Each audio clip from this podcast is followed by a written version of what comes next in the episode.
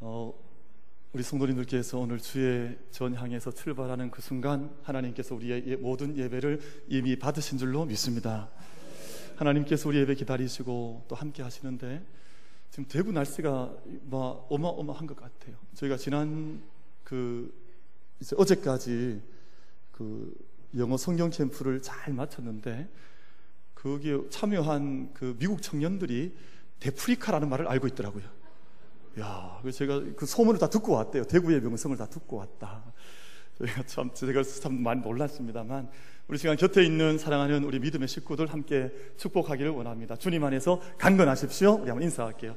주님 안에서 강건하십시오. 강건하시기를 바랍니다. 주님 안에서 강건하십시오. 어, 우리 2016년 난민 캠페인 같이 하겠습니다. 자, 구호 준비. 아이고, 무슨 노래 하십니까? 다시 한번 합시다. 우리 난민 캠페인 구호 준비. 우리는 우리는 우리는 우리는 우리는 아멘. 몇 점 드릴까요? 제가 이제 8월 달이니까 80점 드릴게요. 제가 12월 달 가면 120점 보너스까지 다 받으실 줄로 믿습니다.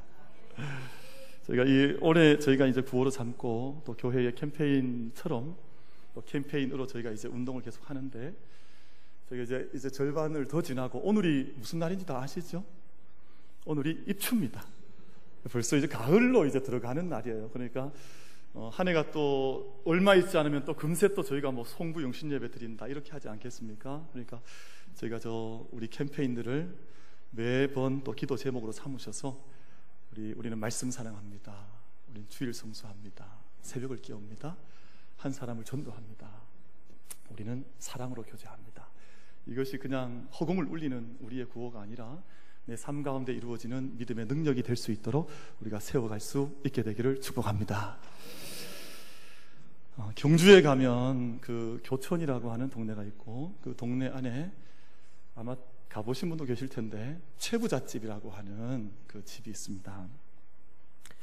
이 최부잣집이 17세기부터 300년 동안 그러니까 오랜 17세기, 그러니까 18세기, 19세기, 20세기까지 이 300년 동안 12대를 걸쳐서 이 부자집의 명맥을 계속해서 가문이 이어온 겁니다. 우리가 흔히 이야기하기를 부자가 몇 대 가기 어렵다 그럽니까? 3대 가기 어렵다 그러잖아요. 그런데 12대를 흘러 내려가 그, 그 집안의 분위기를 유지해 나갔으니까 사실은 대단한 그 집안이 아닌가 하는 생각을 해보게 됩니다.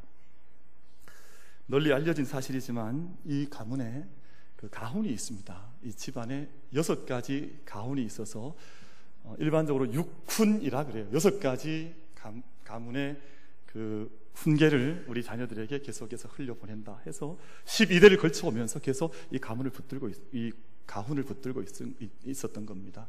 몇 가지를 좀 소개하려고 하는데 첫 번째는 진사 이상의 벼슬을 하지 말아라.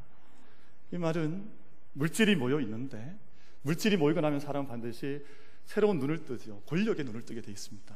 그런데 물질과 권력이 함께 가서 흥한 집안이 없으니까 너희들은 우리 가문은 진사 이상의 벼슬을 하지 말고 욕심을 품지 말아라 하는 뜻으로 이 첫 번째 가훈입니다. 두 번째는 1년에 만석 이상 곡식을 거두지 말며 그 이상은 사회에 환원하라 이렇게 되어 있어요. 그러니까 내가 무한정 내가 벌겠다. 무한정 무한 욕망 속에 살겠다가 아니라 우리 가문이 우리 가문을 세워가기 위한 일정 이상의 더 이상의 욕망을 품지 않고 1만석 이상을 욕심내지 않고 만약 이것이 넘어간다면 그것은 사회로 환원하겠다 이런 가훈이에요. 세 번째는 흉년에는 남의 땅을 사들이지 말아라. 요즘과 너무 다르죠. 요즘은 어려우면 남의 땅 나오면 어떻게 합니까? 일단 잡아놓고 보잖아요. 거기 잡으시면 손 한번 들어보십시오. 그런 분 계시지 않습니까? 그러니까 우리는 남의 어려움을 보면 그것을 나의 이익의 기회로 삼지만 이 집안은 흉년이 왔을 때는 어려움이 당했을 때는 남의 땅을 사는 법이 아니다. 그렇게 가훈을 삼았습니다. 넷째는 나그네를 후하게 대접해라. 이 집안의 사랑에는 늘 사람들이 그치지 않았다는 겁니다. 그래서 모든 사람들이 편안하게 그 집에 와서 언제라도 쉴 만큼 풍성히 쉬다가 길을 떠났다는 거지 않습니까? 다섯 번째 사방 백리 안에 굶어 죽는 사람이 없게 하라. 이웃과의 관계를 바르게 세우라는 겁니다. 실제로 이 채부자 집이 그 땅에 서 있는 동안 그 경주 일원에 가난한 사람들이 먹을 것이 없을 때 다른 곳을 찾아간 것이 아니라 이 집 열려 있는 광에 찾아와서 그 쌀 뒤주라 그럽니까? 그래서 마음껏 쌀을 퍼가게 했기 때문에 이 가정에 와서 이 집에 와서 정말 먹을 끼니가 걱정스러운 분들은 이 집에서 해결을 받았다는 거거든요. 그러니까 사방 백리 안에 가난한 사람이 없게 하라. 마지막 여섯 번째 가훈이 며느리가 시집을 오면 3년 동안 무명옷을 입게 해라. 우리가 무슨 집안의 부자라고 해서 사람들에게 과시하며 사는 것이 아니라 우리 집에 온 그 새 아기도 무명옷 입고 아주 험불하게 그리고 겸손하게 이 삶을 살 수 있도록 우리 가문은 그렇게 훈련한다 하는 정신을 이 가정의 이 가문의 가문으로 삼은 것입니다. 여섯 가지 다 들으셨는데 다 기억되시겠습니까? 눈빛을 보니까 왜 그런 말씀을 하십니까? 저를 물어보시는 것 같은데 여러분 이 여섯 가지 중에 몇째가 가장 마음에 드십니까? 여섯 가지 가운 중에 뭐 아마 저희가 이제 마음에 터치된 바가 있겠지만 또 어떤 분들은 마지막 여섯째 며느리가 시집 오면 3년 동안 무명 옷을 입게 하라. 뭐 이런 가운이 제일 마음에 든다고 하실지 모르겠습니다만 오늘 우리 세대와는 여러분 뭐 이탈리아에는 메디치 가문이 있고 또 우리나라에 이런 가문들이 있는데 오랜 세월을 역사를 거슬러 올라가면서 오면서 한 뚜렷한 스피릿, 정신을 세우고 가정을 세운 가정들에게는 이런 특별한 어떤 정신들이 있다 하는 것을 느껴보게 됩니다. 이런 가치관이 오늘 우리들 가운데 사실은 이렇게 편만하게 좀 넓게 퍼져나간다면 사람들이 이 땅 가운데 사실 다 행복하게 살 수 있지 않을까. 여러분 불편부당하게 어디에 기울어지는 것이 아니라 함께 같은 마음을 가지고 함께 주신 하늘의 은총도 하늘에서 빛처럼 내려온 이 은총들을 함께 나누는 그 놀라운 은총의 삶을 더불어 살 수 있을 것이 아닌가 그런 생각을 해보게 됩니다. 아름다운 세상 되지 않겠습니까? 근데 오늘날 사실은 이런 것들과는 더 반대로 되어서 마음속에 어려움들이 얼마나 많은지 모릅니다.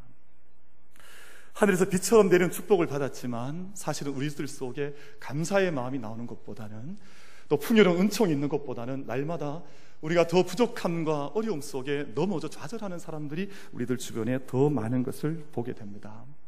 사실 최부자 저희가 최부자 집 이야기를 하고 있습니다만 사실 오늘 우리가 가만히 비교해 놓고 보면 그분만 부자가 아니라 사실 이 땅 가운데 오늘 살아가는 수많은 사람들이 놀라운 은총 속에 수많은 것들을 누리며 그 은혜 속에 살아가는 것을 보게 됩니다. 저와 여러분 사실 가난한 때가 뭐 불과 얼마 전까지 가난하지 않으셨습니까? 제가 이 말씀 준비하면서 묵상하고 또 옛날 생각해 보니까 제가 초등학교 때, 또 중학교 때, 고등학교 때 어떤 일이 있었냐 하면 학교에 가면 선생님들이 그 가정 무슨 조사를 했습니다. 그래서 무슨 질문을 하냐 하면 집에 TV 있는 사람 손들어라. 또 몇 명 손들고 또 많이도 안 들어요. TV 있는 사람들이 많지 않았습니다. 그럼 몇 명. 집에 냉장고 있는 사람 손들어봐라. 뭐 거의 한 서너 명 들었는지 모르겠습니다. 집에 차 있는, 차는 또 조사를 했어요. 차 있는 사람 손 들어봐라. 몇 명 손 들었겠습니까? 아무도 안 들었습니다. 집에 무슨 차가 있습니까? 무슨, 근데 선생님들이 그때 그걸 오픈해서 다 또 조사를 하셨어요. 참, 지금 생각해보면 어떻게 그렇게 조사를 하셨을까? 어디 그런 것들을 조사했던 때가 사실 불과 얼마 전 아닙니까? 근데 지금 우리가 조사할 것도 없이 얼마나 풍성한, 뭐 경주 최부자 저리 가라 할 만큼 어마어마한 은총과 복 속에 우리가 살아가고 있는 것 아닙니까? 사랑하는 성도 여러분, 오늘 우리 마음 속에 저희가 뜨거운 여름을 지내고 있습니다만, 또 우리가 뜨거운 계절을 지내고 있고 세상 풍조들이 수없이 많이 급하게 급변해 가고 있습니다만, 영적인 영성을 가진 사람들의 본질인 영혼의 풍성함과 영적인 감사함을 놓치지 않고 우리의 주신 이 복된 입술을 통해서 복된 영을 통해서 늘 감사의 고백이 흘러 넘치는 은혜가 우리 모두에게 있게 되기를 간절히 바라겠습니다. 그렇게 살아가야 되지 않겠습니까? 제가 어떤 글을 읽다 보니까 감사해야 할 이유라는 글이 있더라고요. 감사해야 할 이유. 좀 읽어드리기를 원하는데 만약 당신의 냉장고에 음식이 있고 입을 옷이 있고 들어가서 잠을 잘 곳이 있다면 당신은 지구상의 75%의 사람보다 더 부유한 사람입니다. 아마 저희 다 해당되지 않겠습니까? 어저께까지 이제 미국 청년들이 여섯 명이 교회에서 활동하고 갔는데요. 제가 보니까 너무 남루해요, 청년들이. 도리어 우리 아이들이 훨씬 더뭐 옷이며 얼굴에 이 빛깔이며 때깔이 우리 애들이 훨씬 더 낫더라고요. 야, 이게 뭐 거꾸로 된 것 아닌가.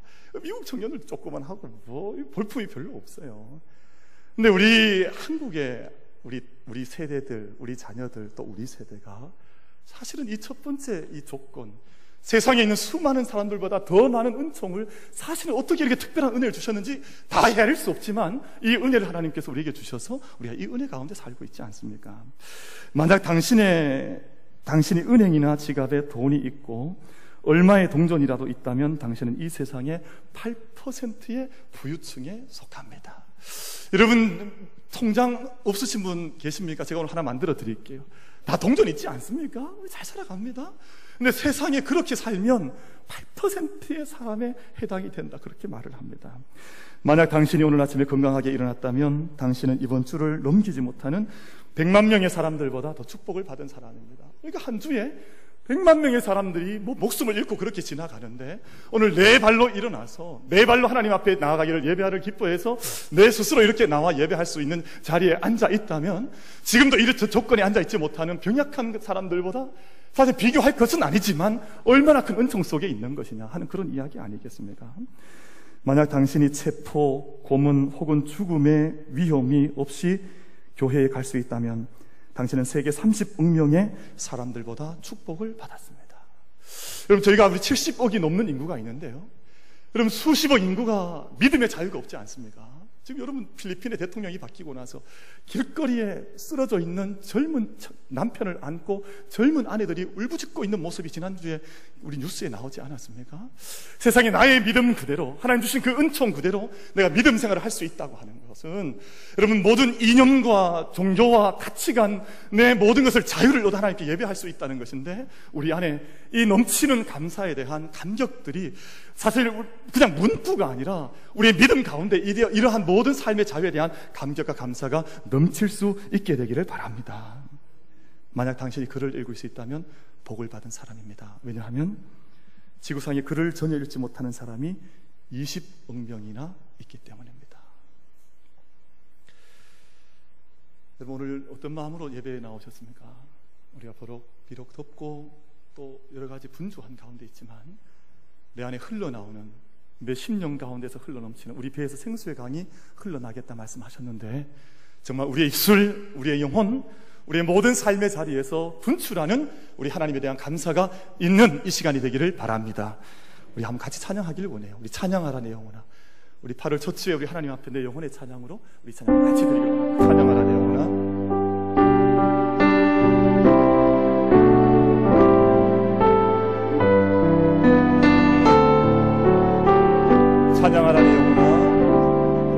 영혼아 찬양하라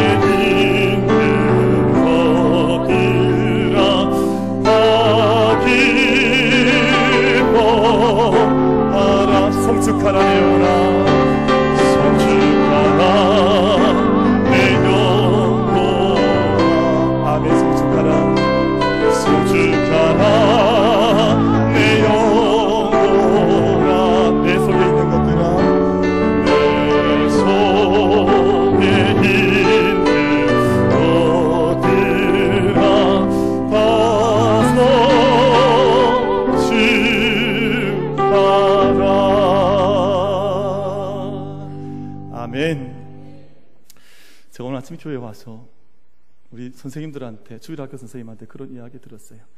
어제 아이들이 이제 2박 3일 캠프를 다 마치고 또 1박 2일 어제 여름 성경학교를 한 겁니다. 그런데 아이들이 밤을 어떻게 했겠습니까? 까만 밤을 하얗게 진짜 온 거예요. 선생님들이 새벽녘에 다 이제 좀 피곤하니까 우리 다 같이 이제 잠자리에 들어야 되지 않겠냐 그러는데 아이들이 15명이 새벽 예배를 나간 거예요.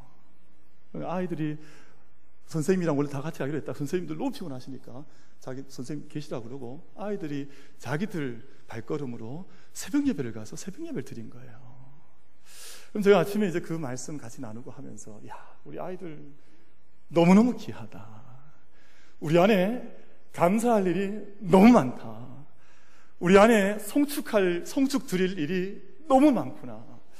우리가 하나님 앞에 나아가는 영적인 걸음을 세상의 어둠 속에 묻어둘 것이 아니라 날마다 빛 가운데 하나님 앞에 참된 감사, 참된 영광, 참된 송축, 참된 기쁨의 승리를 함께 경험해 나갈 수 있는 저와 여러분 다 되기를 축원합니다. 오늘 저희가 출애굽기 16장 말씀을 읽었는데요. 16장 말씀이 대단히 중요합니다. 왜냐하면 출애굽한 이스라엘 백성들이 이제 어떤 모습으로 하나님 앞에 서야 약속의 백성으로 갈 것인가를 결정적으로 영적인 교훈을 주신 장이 바로 출애굽기 16장 말씀이에요. 지금 여러분 대학에 가면 아이들이 이제 그 오리엔테이션 하면서 처음 동아리 등록하게 되거든요. 그러니까 내가 처음 어느 동아리에 가입하냐, 이게 그 사람의, 그 청년의 인생을 결정하다시피 합니다. 그래서 우리 고3 청년들, 고3 아이들 대학 갈 때 우리가 기도해야 되는 제목 중에 한 가지가 이 아이가 대학에 가게 되면 처음 만나는 선배, 처음 만나는 교수님, 처음 만나는 공동체를 잘 만나게 해주십시오. 그걸 기도해야 됩니다. 왜냐하면 첫 발걸음 뗄 때 누구를 만나는가 하는 것이 중요해요. 여러분 우리 동물의 세계에서도 처음 얼굴 본 그걸 엄마로 아는 동물들 새들이 있잖아요. 그러니까 평생 그렇게 졸졸졸 따라다니지 않습니까? 처음 동아리 들어갔던 그 활동 때문에 일평생 방향이 그쪽으로 잡혀지는 거거든요. 그러니까 하나님께서 지금 출애굽한 이스라엘 백성들 처음 태어난 것과 같습니다. 그런데 이 이스라엘 백성들이 광야 땅에 들어가서 아직은 약속의 땅에 들어가기 전입니다. 이들의 영성이 형성되는 시기입니다. 그럼 이 시기 안에 어떤 영적인 모습을 형성해야 될 것인가를 가르쳐 주신 말씀이 바로 출애굽기 16장 말씀 속에 기록이 되어져 있어서 이 말씀을 오늘 우리가 어떻게 받고 이 말씀을 우리가 어떻게 말씀 속에 신앙 속에 적용하느냐에 따라서 믿음의 삶의 방향이 완전히 바뀌어지게 되어져 있는 것이죠. 그래서 오늘 이 말씀을 통해서 오늘 우리 역시 믿음의 방향과 영적인 가치관을 온전히 형성해 나갈 수 있는 은혜가 우리 모두에게 있게 되기를 바라겠습니다. 그런데 오늘 본문 말씀 보면 이스라엘 백성들이 무엇으로 시작하냐 하면 원망으로 시작합니다. 이스라엘 백성들이 출애굽한 후에 그 바로의 모든 압제와 죽음의 힘을 벗어나서 자유를 얻었지 않습니까? 자유를 얻고 홍해를 건너서 이제 자유의 백성이 되었는데 그 첫, 그 이후에 맞이한 첫 번째 사건이 오늘 사건이다시피 합니다. 만나의 사건이죠. 그들이 신광야라고 하는 신이라는 말이 영어에서 뭐 SIN이면 죄인데 원래 그런 뜻은 아니겠습니다만 마치 죄의 광야 같은 곳에 이른 거예요. 왜냐하면 그 땅에 오자마자 그들이 불평하고 불만하기 시작한 것입니다. 문제는 그들이 구원의 사건, 자유의 사건을 경험했던 때가 불과 한 달 전. 그 교서서 6월절을 보내고 정확히 한 달 뒤에 신광야에 이르렀는데 그 홍해 건넌, 건넜을 때 높이 찬양했던 미리암의 찬양과 모세의 찬양이 아직도 내 귀에 쟁쟁한 그 시간, 아직도 찬양이 내 귓전에서 울리고 있는 그 시간에 이스라엘 백성들이 처음 내놓았던 영적인 모습이 불평, 불만으로 흘러왔다 하는 것을 말씀하고 있습니다. 그래서 이 이스라엘 백성들이 아론과 모세를 원망하기 시작합니다. 아론과 모세를 향해서 지도자들 향해서 원망해요. 근데 오늘 16장 말씀을 저희가 낱낱이 전체 말씀을 쭉 읽어 내려가 보면 하나님께서 그 불평과 불만이 모세와 아론에게 향했다라고 말씀하시지 않고 7절, 8절, 9절 이하의 말씀을 계속해서 읽어 내려가 보면 너희의 원망의 소리가 내 귀에 나에게 들려왔다 하는 것을 하나님께서 계속해서 피드백 하시는 장면이 나옵니다. 여러분 사람들 사이에 때로 원망할 때가 있지 않습니까? 사람들 사이에 뭐 남편을 원망하기도 하고 또 아내를 원망하기도 하고 때로는 자녀를 원망하기 얼마나 어려운 일들이 많습니까? 근데 우리가 믿음의 가치관에서 떠나서 내가 쉬쉬 내어놓는 영적인 온전치 못한 모습들이 그저 이 땅만 향해 있는 것이 아니라 오늘 말씀에 의하면 너희의 모든 불평과 너희의 어려웠던 마음들이 모두 나의 귀에 나에게 들려왔다고 하나님께서 그렇게 말씀을 하십니다. 이러면 참 얼마나 마음이 어두워지겠습니까? 저는 만약에 저한테 누가 이렇게 계속 막 목사님 때문입니다. 목사님 때문입니다. 그럼 제가 어떻게 할 것 같습니까? 제가 옛날에 한 씨름 했거든요.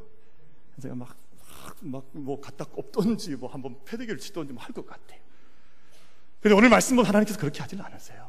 저희가 여기에서 하나님의 은혜가 어떤 것인지, 그럼 구약 성경 가운데 하나님의 은혜의 본질을 가장 잘 드러내고 있는 본문이 바로 오늘의 말씀이에요.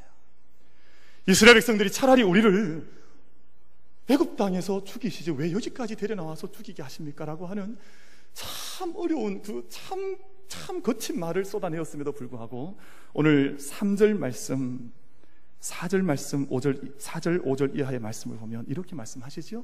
우리 한번 4절 5절 한번 같이 한번 읽어 보시겠습니까? 같이 한번 읽어 보겠습니다. 시작. 그때 여호와께서 모세에게 이르시되 보라 내가 너희를 위하여 하늘에서 양식을 비같이 내리리니 백성이 나가서 일용할 것을 날마다 거둘 것이라 이같이 하여 그들이 내 율법을 준행하나 아니하나 내가 시험하리라. 여섯째 날에는 그들이 그 거둔 것을 준비할지니 날마다 거두던 것에 갑절이 되리라. 지금 불평하고 있는 이 백성들 앞에 하나님께서 한 가지 약속하시는 거예요. 내가 이 광야 지날 때 너희가 광야에 나가면 너희가 매일 너희가 취해야 할 양식을 하늘에서 비같이 내려주겠다. 그리고 안식일을 맞이하기 전날이 되면 너에게 갑절의 은혜를 주겠다. 하나님께서 일방적으로 주신 하나님의 은혜가 이 말씀 속에 기록이 되어져 있습니다. 주야로 40년 동안 저녁에는 매출하기를 내려주시고 아침에는 만나를 내려주시면서 40년 동안 강야를 지날 때 이들이 굶주리지 않고 헐벗지 않고 이 40년 광야길을 지날 수 있도록 하나님께서 일방적인 은혜를 허락해 주셨습니다. 사랑하는 성도 여러분, 우리 하나님의 성품과 속성을 다 이해할 수는 없습니다. 오늘 이 말씀 속에 하나님의 속성이 뭐냐 하면 하나님을 떠난 자들, 하나님을 원망하고 있는 사람들, 하나님의 길에서 온전치 못한 사람들을 위해서도 여러분 만나를 하늘 문을 열고 비를 내림 같이 내가 너에게 내려주겠다. 그리고 이 말씀이 신약 성경 속에서 어떻게 성취가 되었습니까? 하나님에게 배신한 사람들, 하나님을 배신한 이 땅의 역사를 위해서 참된 생명의 만나 대신 예수 그리스도를 이 땅 가운데 그 누구도 거부할 수 없는 하늘의 은총으로 이 땅 가운데 허락해 주시지 않으셨습니까? 사랑하는 성도 여러분, 하나님의 이런 은혜가 오늘 또 우리와 함께 하고 계심을 믿음으로 고백하면서 이 은혜 앞에 우리의 영적인 뜨거움과 영적인 구원의 감격을 잊어버리지 않는 우리 모두가 될 수 있기를 바라겠습니다. 그런데 오늘 말씀 5절, 4절, 5절 말씀을 읽어보면 이 만나는 두 가지 성격을 가지고 있습니다. 한 가지는 지금 말씀드렸던 것처럼 하나님의 전적인 은혜예요. 뭐 하늘 문을 여시고 빗줄기처럼 만나를 쏟아 비워 주셨으니까 그 강야에 수백만 명의 사람들이 함께 먹고 마셨으니까 일방적 은혜 아닙니까? 또 한 가지는 시험의 성격이 있습니다. 내가 이 모든 은혜를 너에게 값없이 줄 터인데 그러면 그렇다면 너희는 어떻게 이 광야 생활을 지날 것인가 하는 것을 하나님께서 질문하시는 것입니다. 사절 말씀에서 그때 여호와께서 모세에게 이르시되 보라 내가 너희를 위하여 하늘에서 양식을 비같이 내리리니 백성이 나가서 일용할 것을 날마다 거둘 것이라 이같이 하여 그들이 내 율법을 준행하나 아니하나 내가 시험하리라. 오늘 저희가 누리는 이 모든 풍요한 하나님의 은혜들이 넘치는 하늘 문 열려 쏟아지는 이 은혜들이 하나님 앞에서 우리의 믿음을 시험하는 것일진데 이 모든 은혜에 합당한 응답이 우리 모든 성도들을 통해서 일어나야 될 줄로 믿습니다. 하나님께서 매 사람마다 한 오멜씩을 거두게 하셨습니다. 하나님께서 비같이 양식을 주실 때 매일 그것을 거두도록 광야로 매일같이 자기의 발걸음으로 나가야 그 양식을 거둘 수 있다고 말씀하셨습니다. 만약 만나를 거둘 수 없는 어려움에 처한 사람이 있으면 거둘 수 있는 가족들이 나가서 그 사람을 위해서도 양식을 거두어서 그들을 위해서 나누어 주라고 하나님께서 말씀을 하셨습니다. 그리고 안식일 전날에는 하나님께서 갑절의 은혜를 주셔서 배에 만나를 거두시는데 거두게 하시는데 그 만나가 상하지 않고 안식일을 지내는데 전혀 어려움이 없다고 하나님께서 약속을 해 주셨습니다. 그런데 흥미로운 것은 어떤 사람들 중에 아침까지 만나를 남겨두지 말라고 하는 명령을 듣지 않고 순종하지 않아서 자기를 위해서 자기가 다 소화할 수도 없는 자기가 다 감당할 수도 없는 그 만나를 자기의 집에 쌓아두었다가 아침이 되니 그 만나를 취하려고 가보니 이미 만나는 다 녹아 없어지고 벌레가 들고 냄새가 나고 썩어 있는 것을 보게 된 것입니다. 또 어떤 이들은 안식일 전에 하나님께서 갑절의 은혜를 주셨음에도 불구하고 굳이 그 안식일에 만나를 얻겠다고 광야에 나가서 이리저리 수고하고 돌아다니며 방황해 보지만 안식일 날에는 어떤 만나도 하나님께서 그들에게 허락해 주시 못하는 않는 그런 경험들을 이스라엘 백성들이 하게 됐습니다. 사랑하는 만민교회 성도 여러분, 이것이 하나님께서 우리 가운데 보여두신 인생의 경제의 법칙입니다.